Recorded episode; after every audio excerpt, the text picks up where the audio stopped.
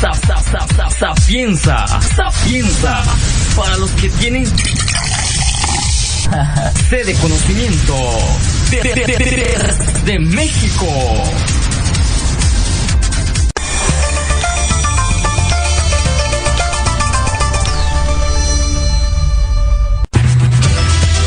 Ahora comenzamos con Geo News de Simsa México, descubriendo los misterios de un planeta vivo.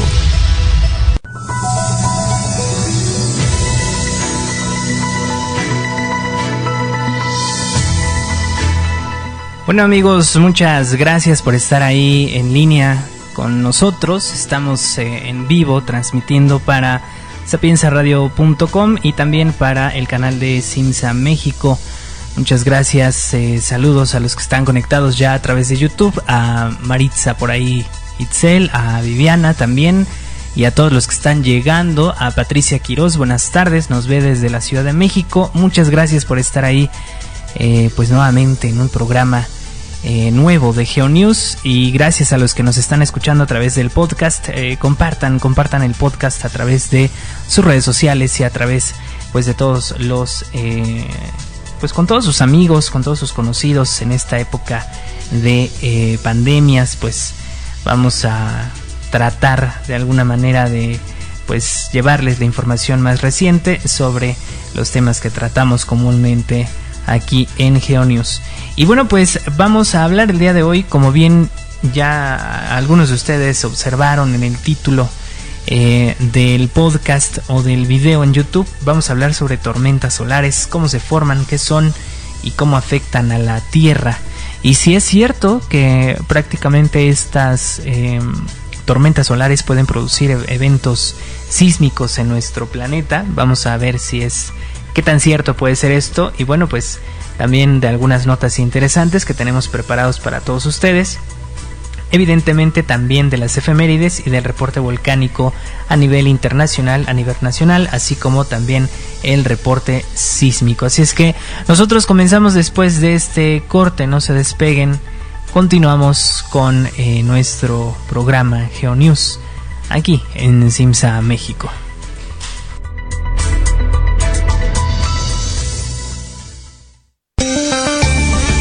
Sigue escuchando Geo News. Continuamos.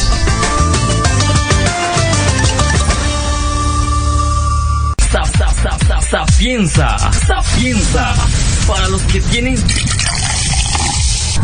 sede de conocimiento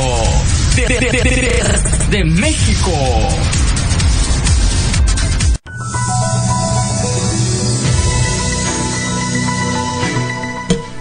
Bueno, ya regresamos aquí a nuestro programa, muchas gracias. Y se acaba de detectar un sismo a las 13 horas con 15 minutos 42 segundos cerca de Pinotepa Nacional, Oaxaca, 54 kilómetros al este-sureste de Pinotepa Nacional. Eh, todavía están llegando las actualizaciones. El primer sensor que lo detecta fue eh, entre Pinotepa Nacional y San Pedro Pochutla, con una intensidad moderada en el epicentro, pero no ameritó activación de la alerta sísmica. Así que eh, pues no hay mayor problema con este movimiento sísmico. Y bueno, vamos a entrar directamente a nuestro programa. Vamos a hablar eh, de tormentas solares, pero antes les quiero dar una nota relevante sobre lo que está sucediendo a nivel internacional y es que la Organización Meteorológica Mundial expresó su preocupación por los efectos que ha traído la pandemia global en la calidad y cantidad de observaciones y pronósticos meteorológicos, esto debido a que muchos de los radares de vigilancia climática se encuentran acoplados en aviones comerciales que miden la velocidad del viento, humedad, entre otras variables a lo largo de sus trayectorias. Con la disminución de los vuelos comerciales, los datos recopilados han disminuido y solamente se limitan a las estaciones meteorológicas en tierra. Muchas de estas estaciones pueden funcionar de manera automática por varias semanas sin necesidad de mantenimiento, pero si la cuarentena se extiende, pronto las operaciones de mantenimiento y actualización podrían verse afectadas. La Organización Meteorológica Mundial sigue detalladamente esta situación y espera que la calidad de los pronósticos no se vea afectada de manera significativa expresó el director Peteri Talas. Pues fíjense que en los pronósticos meteorológicos de esta semana justamente es cuando se comenzaron a ver ciertas variaciones eh, poco comunes dentro de las mediciones en, los pronósticos meteorológicos y es que precisamente por el COVID-19 pues como lo mencionó eh, la nota eh, no hay vuelos en la misma cantidad con la que habría de esperar siempre. Entonces pues tenemos eh, menos vuelos y esto radica en que tenemos menos, tengamos menos mediciones en cuanto al, clima, al estado del tiempo. Y esto pues precisamente no se... Eh, pues de alguna manera es un problema porque todos los pronósticos meteorológicos dejan de ser exactos precisamente por esta reducción en los vuelos y de las mediciones. En consecuencia, así es que eh, pues evidentemente en los pronósticos que, podamos, que podríamos dar, eh, no solo nosotros, sino también las redes eh, meteorológicas, pues todas estas informaciones podrían tener cierto nivel de error, cierto margen de error en cuanto a lo que se estaría anunciando. Así que pues hay que estar pendientes precisamente porque como lo dice la nota, si no se resuelve la situación de la pandemia en las próximas semanas, entonces sí podríamos entrar en un problema en cuanto a los pronósticos meteorológicos. Sin embargo, creemos que podríamos hacer un esfuerzo en cuanto a estos pronósticos para tratar de eh, ser lo más certeros posible y de alguna manera pues eh, acercarnos lo más que podamos únicamente con observación satelital a una interpretación correcta de lo que podría ser eh, pues el pronóstico del tiempo.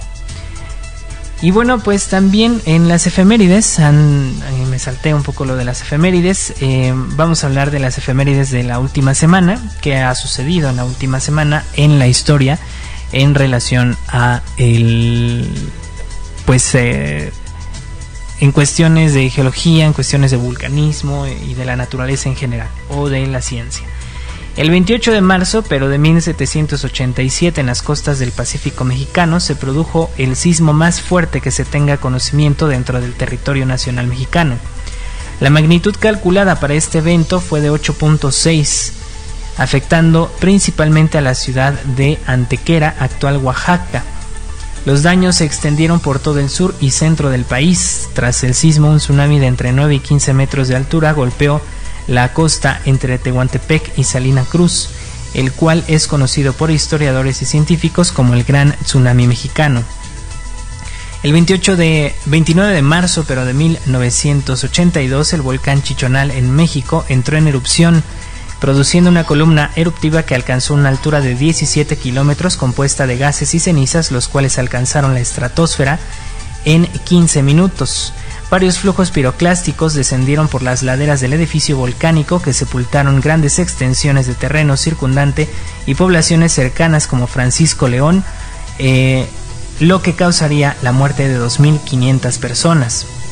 El 1 de abril pero de 1960 se lanza el primer satélite meteorológico funcional llamado Tiros 1 el primero de una serie de satélites que demostrarían que era posible monitorear patrones, monitorear patrones atmosféricos desde el espacio.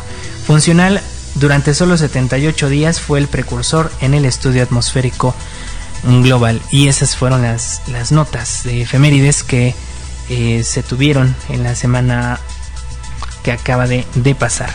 Y bueno, pues vamos a un corte y nosotros continuamos aquí en Geonews de Simsa México. No se despeguen.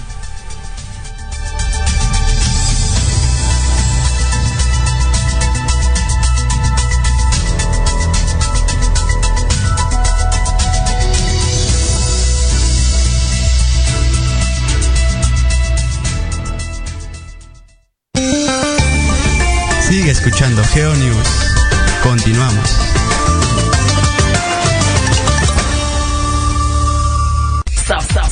Sapienza, Sapienza, para los que tienen sede conocimiento de México.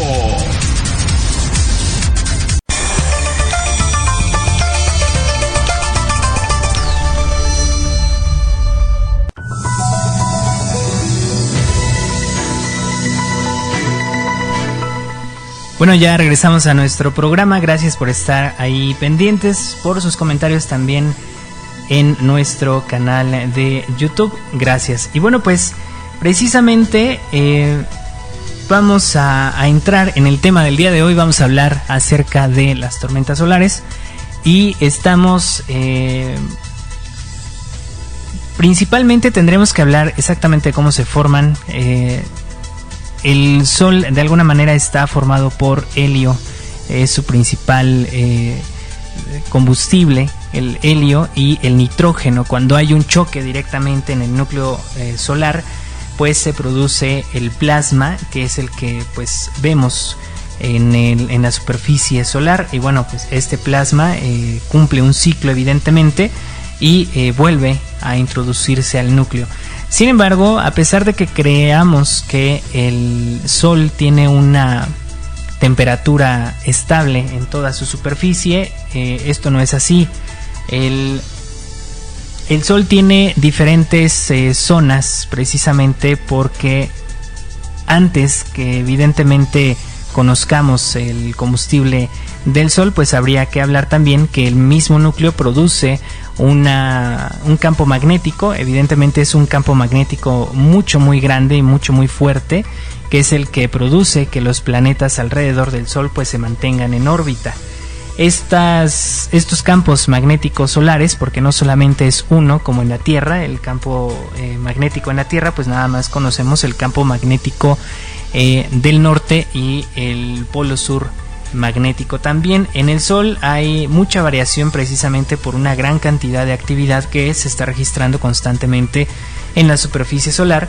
Y cuando hay una alteración mucho mayor del campo magnético en ciertas zonas del Sol, se producen algunas regiones que tienen una menor temperatura que el resto de la superficie solar. Y esto provoca que eh, se produzcan las dichosas eh, manchas solares o agujeros coronales.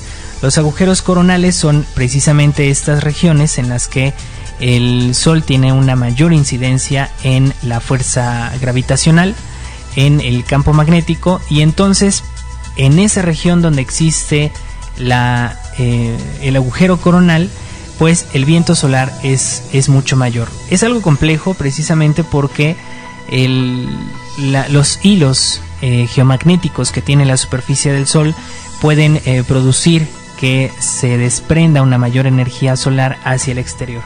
Muchas de ellas no alcanzan a regresar, algunas partículas no alcanzan a regresar, incluso hay, ha habido episodios donde el plasma eh, puede salir del Sol disparado hacia el exterior.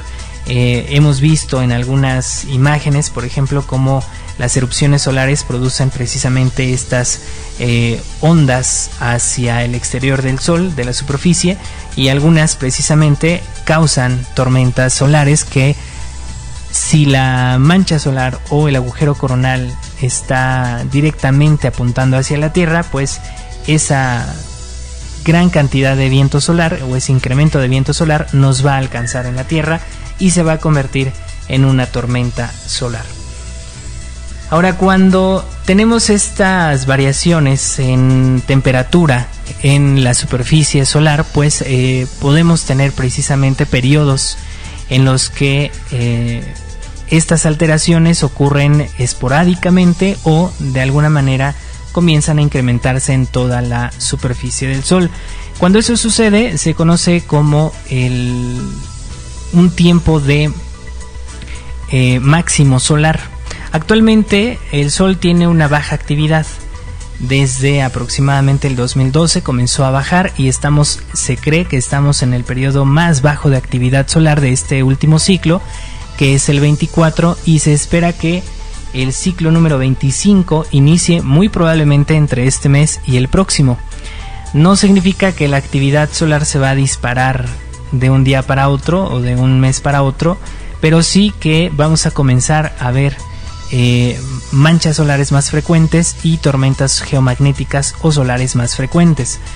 Reiteramos que las tormentas solares únicamente eh, tienen incidencia en, los planetas evidentemente que estén eh, directamente de frente a la mancha solar o al agujero coronal, pero no por ello significa que todos los planetas estén bajo la incidencia de estas tormentas. Cuando la Tierra está en posición geoefectiva, o más bien la mancha solar está en posición geoefectiva, o se está dando la cara directamente a la Tierra, entonces es más probable que el viento solar nos alcance, altere nuestra, nuestra capa que, nos protege, llamada eh, magnetosfera, y esto produzca que las corrientes del viento solar se disipen directamente hacia el norte, hacia el polo norte magnético o hacia el polo sur magnético también. Vamos a hacer una, un pequeño paréntesis porque ya tenemos la información del sismo de hace unos minutos. Magnitud 4.5 localizado a 15 kilómetros al oeste de Río Grande, Oaxaca. El sismo se produjo a la una de la tarde con 15 minutos y 35 segundos a una profundidad de 5 kilómetros y es por esto que el primer sensor que lo detecta lo, lo hace de, con una intensidad moderada. Eh, también nos está compartiendo Luna y en el chat, muchas gracias, la información del Servicio Sismológico Nacional.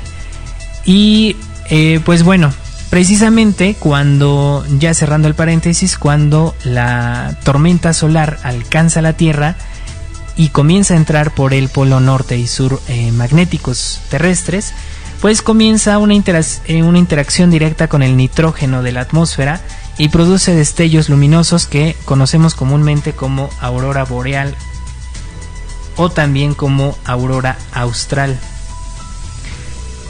Este efecto óptico es eh, precisamente mayor, mayormente visto en la zona norte de nuestro planeta y en, la zona sur, eh, aunque es eh, mucho más probable que se vea en el norte que en el sur, precisamente porque las cargas electrónicas de estas tormentas solares comúnmente son positivas, así es que son de alguna manera absorbidas en mayor probabilidad por el polo norte geográfico. les recuerdo que tenemos eh, una variación. en el polo norte geográfico realmente está el polo sur magnético y en el polo sur geográfico realmente está el polo norte magnético. Así que, em, bueno, esto es uno de los primeros efectos que podríamos eh, llegar a observar en una tormenta solar, pero una tormenta solar lo suficientemente fuerte podría alcanzar eh, a causar daños precisamente eh, no solamente en la atmósfera, sino también en los sistemas de comunicación terrestre. Y con esto vamos a regresar después del corte. Así es que no se despeguen porque continuamos aquí en GeoNews.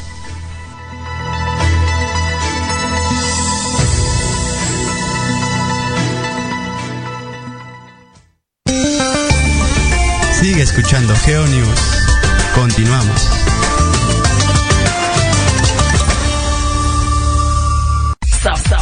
Sapienza, sapienza, para los que tienen sede conocimiento de México.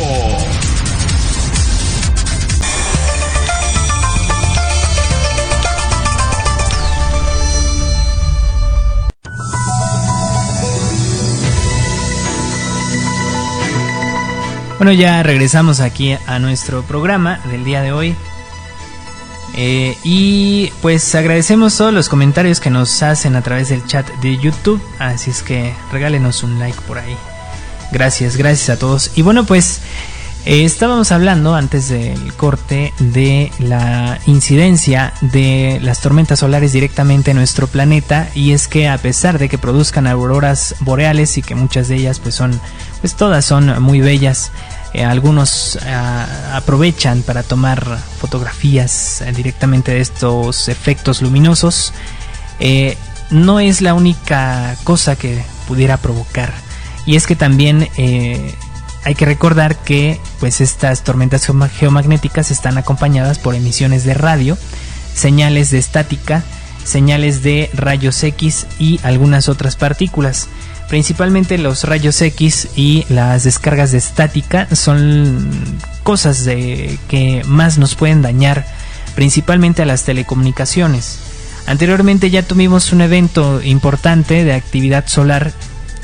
que se conoció como evento Carrington. En ese entonces no teníamos tanta tecnología, solamente existía el telégrafo y precisamente fue una tormenta solar tan grande o tan fuerte que se le considera como eh, tormenta, la tormenta solar perfecta que eh, pues terminó por eh, tirar la señal del telégrafo entre Europa y América. El único sistema de comunicación que había en, entre el Océano Atlántico, digamos, pues sí logró tumbarlo la tormenta eh, solar, el evento Carrington. Ha sido el evento más fuerte. Desde después de ahí hemos tenido algunos otros máximos solares. Los máximos solares son ciclos de, que suceden cada 11 años aproximadamente. Sin embargo, desde algunos años para acá, desde los años 80 hasta el día de hoy, se ha visto que cada máximo solar ha sido mucho menos intenso que el anterior y justamente el ciclo 24 ha sido eh, menos intenso que el que ocurrió en 2012 que fíjense que justamente en el 2012 se pensó que iba a ocurrir una tormenta solar perfecta y esto lo de alguna manera lo relacionaron con las profecías eh, mayas. Eh, muchos estuvo hablando precisamente de que iba a ocurrir una tormenta solar perfecta, pero no ocurrió. Y justamente ese ciclo, el número 24, el pico de máximo solar, no fue tan intenso como se esperaba. Actualmente, reitero, estamos terminando el ciclo 24, estamos en la parte baja de la curva y eh, se cree que el ciclo 25 debe de empezar entre este, este mes y el mes de mayo y tendría una, eh, digamos, una, un pico máximo muy probablemente por ahí del 2000, del 2024 quizá. 2023-2024. Así es que muy probablemente en este en esta etapa que nos falta del año comencemos a ver eh, una actividad eh, un poco más marcada del eh, sol. pero reitero, el, pico máximo se debe dar entre 2023 y 2024. Ahora, ¿qué podríamos esperar? Evidentemente es probable que se produzcan más manchas solares, que se produzcan mayores explosiones ya de intensidades moderadas, escala clase M eh, o erupciones solares clase M o clase X. La última X que tuvimos, si no mal recuerdo, fue en el 2015, fue una X 1.3 eh, y no causó mayores daños, precisamente por la polaridad. Eso es muy importante, saber qué polaridad va a traer la, la eyección de masa coronal, que es esta erupción, eh, y que en base a esto pues podamos de alguna manera eh, antes eh, pues anticiparnos a esta fuerza que viene del sol. Si hay un bloqueo de radio cuando hay una tormenta solar importante. Y aquí es donde comienzan los problemas porque precisamente comienzan a caerse los sistemas de comunicación, principalmente GPS, las señales de radio, y también eh, comienzan a sobrecargarse las estaciones eléctricas, por lo que uno de los efectos en caso de una tormenta solar perfecta sería posiblemente la explosión de las plantas eléctricas y de los transformadores eléctricos de las calles. Esto evidentemente nos eh, produciría eh, una, un corte del suministro eléctrico y se cree que si no se prepara con antelación, que es muy poco probable que esto pueda suceder, podríamos eh, quedarnos sin luz por lo menos durante 10 meses, que es lo que tardan, los que es lo que se tarda en generar una nueva eh, planta generadora de, energía para alguna zona en particular. Esto es un, eh, es un efecto, evidentemente también los rayos X aumentan y podrían aumentar también casos de cáncer de piel. no aumentan exponencialmente hasta lo que se ha estudiado este, hasta este momento, sin embargo sí quienes tengan un problema ya congénito en la piel, pues evidentemente pueden tener mayores problemas en caso de que suceda una tormenta solar perfecta. Hay un debilitamiento sí del campo electromagnético terrestre y es probable que la magnetosfera se altere tanto que algunos satélites podrían de alguna manera invadir la, zona de atracción eh, gravitacional precisamente por la alteración de la magnetosfera y que esto eh, produzca la caída de algunos satélites eh, principalmente de comunicaciones, que son los de órbita baja. Así que pues hay que estar eh, precisamente pendientes de todo ello. Reiteramos que el ciclo solar es cada 11 años, entonces el próximo, si el anterior fue en el 2012, el próximo lo esperamos en 2023 o 2024 y que esto pues evidentemente eh, tenga repercusión en las telecomunicaciones únicamente, que creo que es en lo que más podría dañar. Y aquí llegamos al punto evidente de em, si esto puede incidir en la actividad sísmica a nivel global. Y la respuesta es no directamente con unos sismos o con sismos realmente grandes. Sin embargo, eh, estamos hablando de un incremento también de la fuerza gravitacional solar cuando hay máximo solar. No significa por ello que cada vez que haya una tormenta solar o una eyección de masa coronal como lo, como lo hay cada cierto tiempo, e incluso ahorita que estamos en el mínimo solar, eh, es posible que se produzcan esporádicamente explosiones clase M o incluso clase X. Es muy poco probable, pero no se descarta. Sin embargo, cuando estamos en el máximo solar quiere decir que tenemos una gran cantidad de manchas y que todas ellas pueden producir frecuentemente explosiones o eyecciones de masa coronal. Ahora, esto no incide en, totalmente en la actividad sísmica y lo que sí se ha estudiado muy probablemente es que eh, contribuya en un mínimo porcentaje a que la actividad sísmica incremente, pero en un porcentaje mínimo. Eh, tiene mucho que ver también la época en la que ocurra el máximo solar, por ejemplo, si sucede a finales de cada año, porque precisamente es a finales de cada año cuando estamos más cerca del Sol, en un efecto que se llama eh, perihelio, y cuando estamos en el afelio, que es en julio, eh, más o menos el 4 de julio, es cuando estamos en el punto más alejado del Sol con respecto entre el Sol y la Tierra. Si sucede el máximo solar en fines de un año en específico, en cualquier año, es probable sí que haya una incidencia muy pequeña, porcentual, en la actividad sísmica a nivel global. Esto no significa que va a haber un sismo exactamente en Indonesia o exactamente en Alaska o exactamente en Japón o exactamente en México. Es una mentira esto que se ha hablado sobre la incidencia directa de la actividad solar con eh, la actividad sísmica, por ejemplo, en México. No podemos predecir eh, directamente con la actividad solar que vaya a haber un sismo exactamente en México porque hubo una explosión en el Sol. Eso es una mentira. Sí hay una incidencia, reitero, pero es una, eh, una incidencia porcentual muy mínima y esto es a nivel global. Cuando suceden estos eventos, tanto el afelio como el perigeo o como el máximo solar, hay una eh, probabilidad sí de que incremente la cantidad de sismos a nivel global no a nivel local.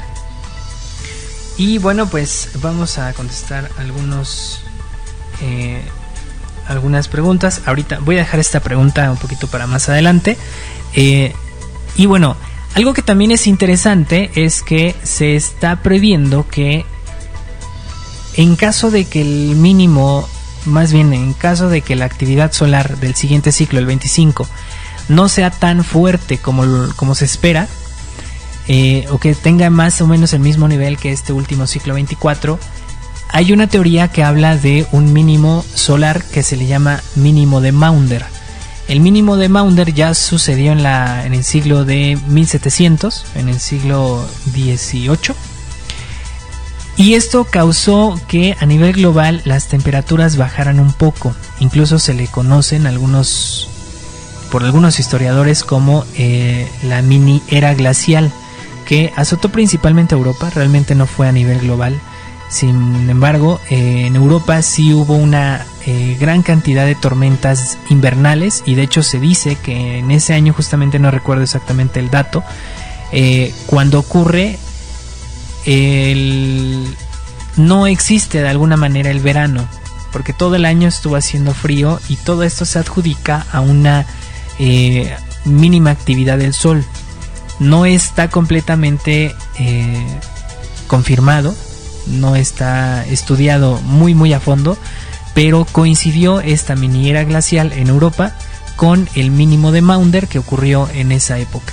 Así que eh, todavía hay que estudiar precisamente qué tiene que ver, por ejemplo, la actividad eh, solar mínima con una actividad de temperaturas bajas en nuestro planeta. Lo tendríamos que ver precisamente en estos años porque se cree que el mínimo de Maunder tendría un mayor apogeo precisamente desde el 2023 hasta el 2028, que es más o menos lo que, aparentemente duraría, o incluso hasta el siguiente ciclo que sería en el 2034, el, máximo solar. Eh, sin embargo, reitero, en los últimos ciclos los máximos solares han ido con una tendencia eh, de menor actividad, aunque estaríamos hablando de máximos solares. Eh, pero bueno, todavía hay que observar exactamente qué va a suceder en los próximos años y si esto es real o no es real, si la actividad solar tiene directamente incidencia con la temperatura terrestre. Con esto nos vamos a un corte y continuamos aquí en GeoNews, en el canal de Simsa México y también para Sapienza Radio. No se despeguen.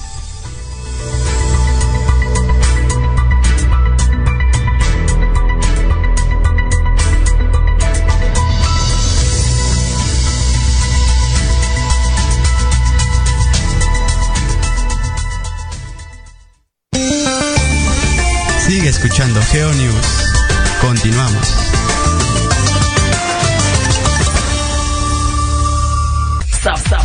Sapienza, sapienza, para los que tienen sede de conocimiento de, México. Sapienza, sapienza, para los que tienen C de conocimiento de, México.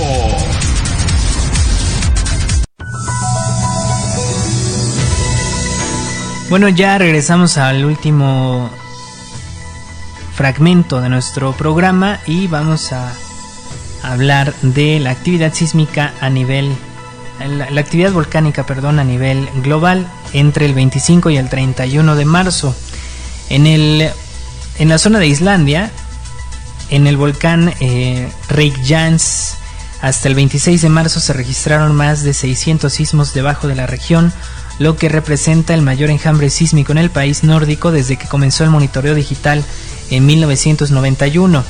Se ha producido levantamiento del terreno entre los 70 y 80 milímetros que según los modelos de deformación sugieren la intrusión de un segundo cuerpo magmático desde eh, principios de año. En el volcán Semeru en Indonesia, entre el 23 y el 29 de marzo se registraron columnas eruptivas de unos 100 metros de altura sobre el cráter. Material incandescente fue expulsado y flujos de lava descendieron por las laderas hasta una distancia de 750 metros. El nivel de alerta permaneció eh, en 2 dentro de una escala de 4 con un radio de exclusión de un kilómetro desde el cráter y 4 desde el flanco sureste. También en el volcán Pitón de la Fornés, en la reunión, hay una actividad sísmica importante y una deformación en el terreno, lo que sugiere la posibilidad de una explosión en los próximos días. Así es que hay que estar muy pendientes también del volcán en la zona de la reunión. En Chile eh, también se ha registrado actividad constante, principalmente en el complejo volcánico Nevados de Chillán también en El Salvador, en el volcán San Miguel, en el Aira en Japón, en el volcán Dukono y Kerensi en Indonesia, en el Strombol en Italia, en el volcán Ebeco en Rusia, en Shiveluch en Rusia y en el volcán Yasur en Vanuatu. A nivel nacional, el reporte de la actividad del volcán Popocatépetl de este día a las 11 de la mañana eh, nos informa Senapred que en las últimas 24 horas, mediante el sistema de monitoreo del volcán Popocatépetl, se identificaron 150 exhalaciones acompañadas de vapor de agua, gases volcánicos y ligeras cantidades de ceniza. Adicionalmente se registraron 108 minutos de tremor. Durante la noche se observó incandescencia y fragmentos que cayeron dentro del cráter al momento eh, de algunas exhalaciones. Eh, hasta este reporte, hasta el día de hoy y desde temprana hora se observa una emisión de gases volcánicos y ligeras cantidades de ceniza que se dispersan hacia el este-suroeste, principalmente hacia la zona de Morelos. También em, la actividad sísmica a nivel internacional. En la última semana se han registrado un total de 7 sismos con una magnitud igual o superior a 5.5, de los cuales destacan los siguientes. Un sismo de magnitud 6.5 que fue registrado el 31 de marzo con epicentro 72 kilómetros al oeste de eh, en Idaho, en los Estados Unidos. La profundidad calculada es de 10 kilómetros y está asociada a una falla lateral dentro de la placa de Norteamérica. A pesar de que el epicentro se localizó en una zona montañosa, fue percibido como moderado a fuerte por los habitantes de las poblaciones cercanas sin reportar daños materiales o víctimas que lamentar. Hay que recalcar también que este sismo no está relacionado directamente con el volcán Yellowstone. De igual forma, se registró actividad sísmica de importancia en Indonesia con tres sismos de magnitudes 5.6, 5.7 y 5.8. En Nueva Caledonia, uno de 5.6, en Timor Oriental, en 5.5 y en Vanuatu, uno de 5.8. Eh, esto como actividad sísmica internacional a nivel nacional, en las últimas 72 horas se han contabilizado un total de 156 sismos dentro del territorio mexicano con magnitudes estimadas entre 3 y 4.2, mientras que en la última semana un total de dos sismos con magnitud igual o mayor a 4.5 en el país, destacando un sismo de magnitud 5.1, perdón, registrado el 26 de marzo a las 17 horas con 46 minutos, minutos con epicentro a 93 kilómetros al suroeste de Mapastepec, Chiapas. La profundidad calculada fue de 26 kilómetros y se encuentra asociada a una falla dentro de la placa de Cocos. Fue percibido por la población en la zona costera de manera débil y las autoridades de protección civil estatal activaron los protocolos de salvaguarda que más tarde fueron levantados sin reportes de daños. Y bueno, pues con esto llegamos a nuestro final, al final de nuestro reporte volcánico, sísmico y volcánico del día de hoy. La actividad en el Sol pues se ha mantenido en un rango bastante bajo. Ya eh, también sabrán que a través de AMAG, eh, en la cuenta de Twitter de AMAG-global, se reporta diariamente la actividad solar que vamos eh, registrando. Así que, bueno, pues vamos a estar también, como siempre, pues monitoreando y notificando para todos ustedes todo lo que suceda eh, a nivel internacional, no solamente con la pandemia, sino también con la actividad sísmica y también la actividad volcánica, así como la actividad eh, del clima espacial. Bueno, pues llegamos al final de nuestro programa, amigos. Muchas gracias por haber estado con nosotros. Les reiteramos que eh, pueden dejarnos un like aquí en la transmisión, suscribirse al canal de YouTube, también activar la campanita de notificaciones para que YouTube les avise cuando tengamos nuevo contenido directamente en nuestro canal. Compartan nuestro podcast. Nos escuchamos nosotros el próximo día jueves, el día jueves 16 de abril, porque el próximo jueves no tendremos programa. Así que nos escuchamos dentro de 15 días. Cuídense mucho, gracias. Gracias por sus mensajes. A Ángel Rodríguez nos dice gracias por el reporte. Bonita tarde a todos. Mil gracias, dice también Luna. Saludos a todos, cuídense, cuídense todos mucho. Eh, consulten por ahí la proyección que tenemos de casos para este mes, que pinta bastante negativo para nuestro país. Eh, pero con el cuidado que tendríamos que tener, pues vamos a lograr de alguna manera que esto no sea tan eh, un golpe tan fuerte para nuestra sociedad y para nuestro país.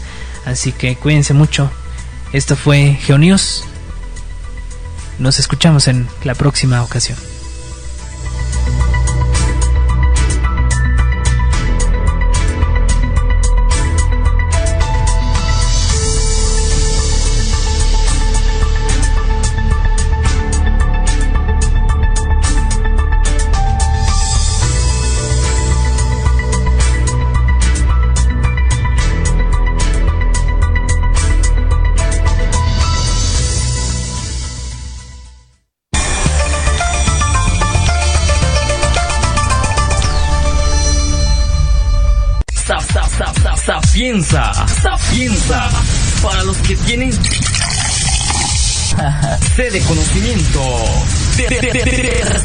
México.